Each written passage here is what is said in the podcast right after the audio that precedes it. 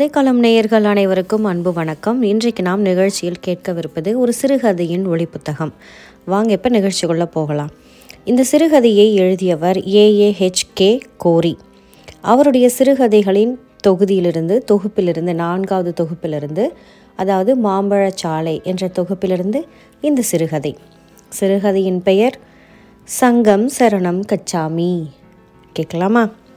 அப்பப்போ என்னோட மனசாட்சியினுடைய குரலும் கேட்கும். தவற எடுத்துக்க வேண்டாம். கதைக்குள்ளே போகலாம். மருமகன் நீங்கள் ரெண்டாயிரம் ரூபாய் நோட்டு பார்த்துருக்கிறீங்களே? என்று கேட்ட மாமனாரை பார்த்து சிரித்தேன். ஆயிரம் ரூபா நோட்டையை கூட நான் நெருக்கத்தில் பார்த்ததில்ல மாமா. பதிலுக்கு மாமாவும் சிரித்தார். விட்டால் உடனே உங்களோட தொழிலாளர் வர்க்க வசனத்தை எடுத்து விட்டுருவீர்கள் மருமகன். நான் சொல்ல வந்தது என்னண்டா? உங்களோட இந்தியாவில் ரெண்டாயிரம் ரூபாய் நோட்டு இல்லை. இலங்கை இலங்கையில் இலங்கையில் தான் இருக்குது இந்தாங்கோ இதை வையுங்கோ. என்ன ஏது என்று உணரும் முன்பே கரன்சியை என்னுடைய சட்டை பையில் திணித்தார். வெளியே எடுத்து பார்த்தால் புத்தம் புதிய ரெண்டாயிரம் ரூபாய் நோட்டுகள் இரண்டு. இந்த கதை வெளிவந்த ஆண்டு இரண்டாயிரத்தி ஒன்பது. அப்பொழுதும் நம்மக்கிட்ட ரெண்டாயிரம் ரூபாய் நோட்டு இல்லை இப்பயும் இல்லை. ஆனால் இதுக்கு இடையில இருந்தது. ஆனால் ஒன்று மட்டும் புரியுது. ரெண்டாயிரம் ரோட் ரெண்டாயிரம் ரூபாய் நோட்டு எங்கெல்லாம் இருக்கோ அதுக்கப்புறம் அங்கே பஞ்சம் தலைவிரிச்சும் ஆடி இருக்கு அப்படிங்கிறத நம்ம யோசிக்க வேண்டியதாக இருக்குது சரி ஓகே. மனசாட்சியை விட்டுட்டு கதைக்குள்ளே வருவோம். மாமா இது எனக்கு எதுக்கு? என்று நான் முரண்பட்டதை பொருட்படுத்தாமல் என் கையில் இருந்த அந்த நோட்டுகளை கைப்பற்றி திரும்பவும் பாக்கெட்டுக்குள் வைத்தார். வையுங்கோ மருமகன் ஊட்ட விட்டு வெளிக்கிட்டா செலவுக்கு சல்லி வேணும் தானே அதுக்கு நாலாயிரம் ரூபாய் எதுக்கு மாமா? ஸ்ரீலங்கா காசு நாலாயிரம் என்றா இந்திய காசுக்கு ஆயிரத்தி ஐநூறு ரூபாய் தான்.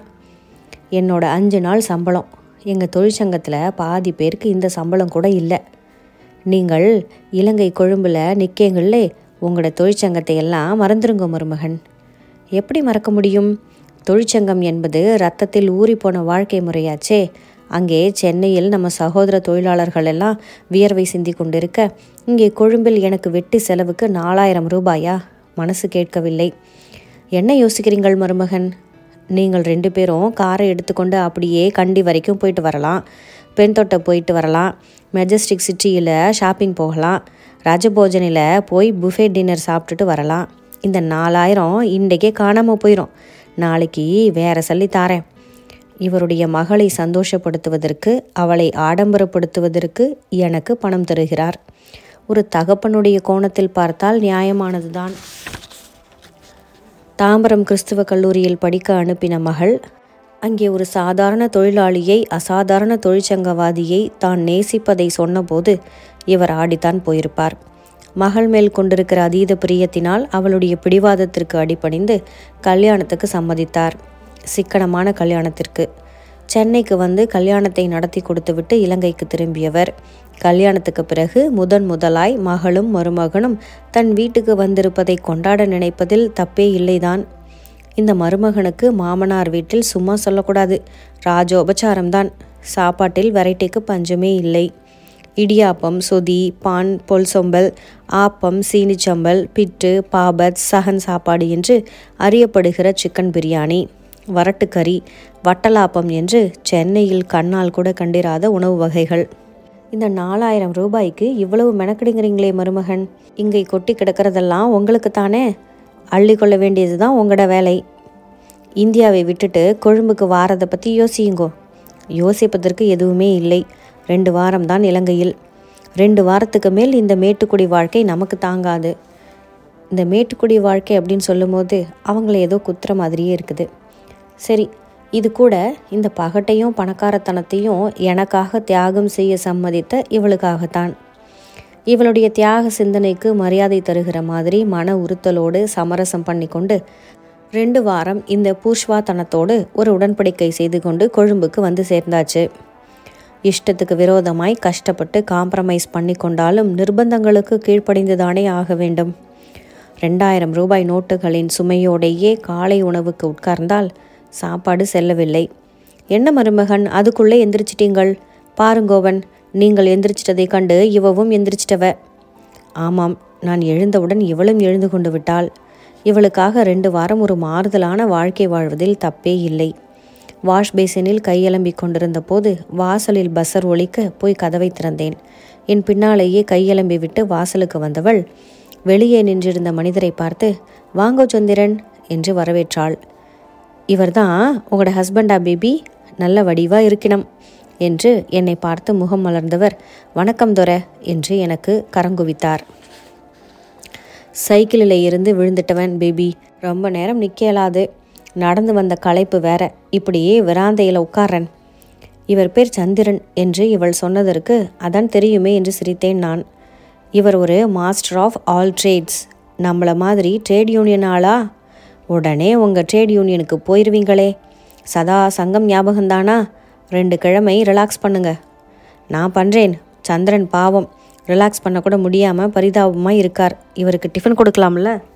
எல்லாம் மம்மி கொடுப்பாங்க. நீங்கள் உள்ளே வாங்க. நான் சின்ன பொண்ணாக இருக்கும்போதுல இருந்தே சந்திரன் எங்கள் வீட்டுக்கு வந்துட்டு போயிட்டு இருக்காருங்க. எல்லா வேலையும் செய்வார். கடைக்கு போகிறது கார் கழுவுறது மரத்தில் ஏறி மாங்காய் பறிக்கிறது எலக்ட்ரிஷியன் வேலை ப்ளம்பர் வேலை எல்லாம் செய்வார். நல்ல மனுஷன். இப்போ என்னமோ சைக்கிளில் இருந்து விழுந்து அடிப்பட்டதாக சொல்லிட்டு இருந்தாரே. அதான் போல. ஒரு மாசமா ஆளை காணலண்டு மம்மி சொல்லிட்டு இருந்தவ. சரி உட்காருங்க. ரூபவாகினி ரிவியில் தமிழ் நியூஸ் பார்க்கலாம். நாங்கள் டிவி பார்த்து கொண்டிருந்த போது வராண்டாவில் பேச்சு சத்தம் கேட்டது. மாமாவும் சந்திரனும் பேசி கொண்டிருப்பது தெரிந்தது. மாமாவின் குரல் கொஞ்சம் ஓங்கி ஒழித்து கொண்டிருந்தது. இவளுடைய கவனம் ரூபவாகினியில் இருக்க என்னுடைய செவிப்பறைகள் வெரைண்டா உரையாடலை உள்வாங்கிக் கொண்டிருந்தன. சந்திரன் பேசி கொண்டிருக்க பதிலுக்கு மாமாவோ ஏசி கொண்டிருந்தார் நாலு கிழமையா? ஆளே இந்த பக்கம் காணல. இப்போ திடீரென்று வந்து தலையை சொரிஞ்சு கொண்டு நிற்கிறீர். சல்லி வேணுமெண்டா வருவினம். மூன்று நாளாக டொய்லெட் அடைச்சு கொண்டு பாவி கேளாமல் கிடந்தது. எங்கெங்கேயோ அலைஞ்சு ஒரு பிளம்பரை பிடிச்சி கொண்டு வந்த நான். ஃபியூஸ் ஆகி போன பல்பை மாற்ற கூட ஆள் இல்லை கார்களை கழுவி கனகாலமாச்சு. போன கிழமை தான் அதுக்கு ஒரு பொடின்னு வந்து சேர்ந்தான். அவனுக்கும் காசு தந்துட்டு உமக்கும் தரையலுமே கோபிச்சு கொள்ளாதீங்கள் மாத்தையா. சைக்கிளில் இருந்து விழுந்திலை இடுப்பிலையும் காலிலையும் சரியான அடி. படுக்கையில் தான் கிடந்த நான். இன்றைக்குத்தான் கொஞ்சம் நடக்கிறேன். ஆசுபத்திரியில் போய் இன்ஜெக்ஷன் எடுக்க வேணும் மாத்தையா. இங்கே என்ன கொட்டியாக கிடக்குது அள்ளி தாரதுக்கு. வேலை செஞ்சால் காசு. இல்லையண்டா இல்லை. இந்தா இதை வையும். விசற்கதை கதைச்சு கொண்டு நிற்காமல் கிளம்பும். எவ்வளவு கொடுத்தாரோ தெரியாது. அவருடைய தேவையை விட வெகு சொற்பமாகவே கொடுத்திருப்பார் என்று புரிந்தது. வெளிக்கதவை இழுத்து சாத்திவிட்டு மாமா அவருடைய அறைக்கு போய்விட்டார். இங்கே என்ன கொட்டியா கிடக்குது? ம் டிவி முன்னாலிருந்து மெல்ல கழண்டு கொண்டு போய் நான் நைஸாய் கதவை திறந்தது இவளுடைய ஓர பார்வையில் பட்டுவிட்டது. எங்கே எஸ்கேப் ஆகிறீங்கள்? சும்மா இப்படியே இப்படியே மெயின் ரோட்டுக்கு போய் வீரகேசரியோ தினக்குரலோ வாங்கிட்டு வர்றேன். கனதூரம் போயிடாதீங்க பாஸ்போர்ட் ஃபோட்டோ காப்பி பாக்கெட்டில் வச்சுருக்கீங்க தானே? பாஸ்போர்ட் ஃபோட்டோ காப்பி பாக்கெட்டில் தான் இருந்தது. அது மட்டுமா இருந்தது? அனாவசியத்திற்கு ஒரு நாலாயிரம் ரூபாய் கரன்சியும் கிடந்தது. தெருவில் இறங்கி வேகமாய் நடந்தேன். அவ்வளவு வேகமாய் நடக்க அவசியமே இல்லாமல் அந்த சந்திரன் எனக்கு முன்னால் மெதுவாய் நொண்டி நொண்டி நடந்து கொண்டிருந்தார். அவரை நான் ஓவர்டேக் பண்ணுகிற தருணத்தில் என்னை பார்த்துவிட்டு புன்னகைக்க முயன்றார். என்ன தோற நடந்து போறீங்கள்? உங்களை பார்க்கத்தான் வரேன் சந்திரன். என்ன பார்க்க வாரீங்களே? பகுடி பண்ண வேண்டாம் தோர. நான் பகுடியெல்லாம் பண்ணலை. முதல்ல தொர துரன்னு என்னை கூப்பிட்றத நிறுத்துங்க.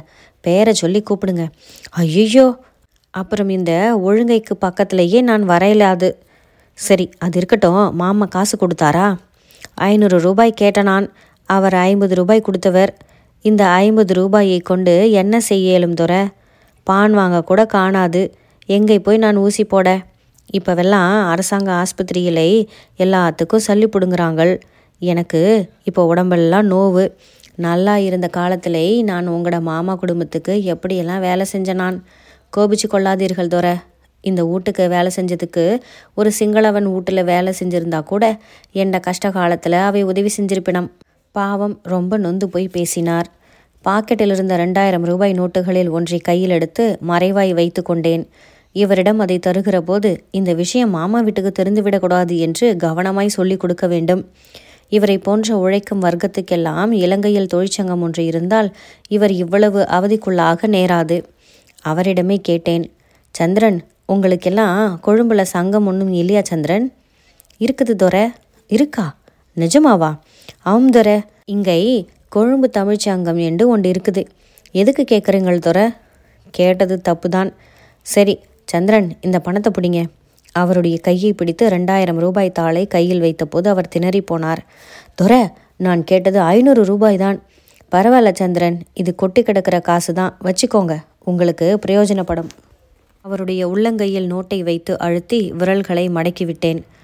ரொம்ப நன்றி துரை ரொம்ப நன்றி என்று என் கைகளை பற்றி கொண்டு சந்திரன் நாதழுத்தழுத்தது என்னுடைய உள் மன உணர்ச்சிகளை கொஞ்சம் கிளறிவிட்டுவிட பேசுவதற்கு எனக்கு நாக்கு எழாமற் போன வினாடிகளுக்குள்ளே புகுந்த சந்திரன் துரை இந்த விடயம் உங்களோட மாமா வீட்டுக்கு தெரிய வேண்டாம் துரை என்றார். என்ன நேர்களே இந்த கதை உங்களுக்கு என்னெல்லாம் சொல்லி கொடுத்துச்சு? இதை மேலோட்டமாக ஒரு மனுஷன் கஷ்டப்படுறாரு அப்படிங்கிறத தாண்டி என்னடா இப்படி ஒரு மருமகன்? இந்த பொண்ணு இவ்வளோ வசதியான இடத்துலேருந்து போயிருக்கு. அதுக்காக கூட எதையும் இவன் சமாளிச்சிக்க மாட்டேங்கிறானே அப்படிங்கிறதையும் தாண்டி இந்த கதை வேற என்னெல்லாம் சொன்னுச்சு?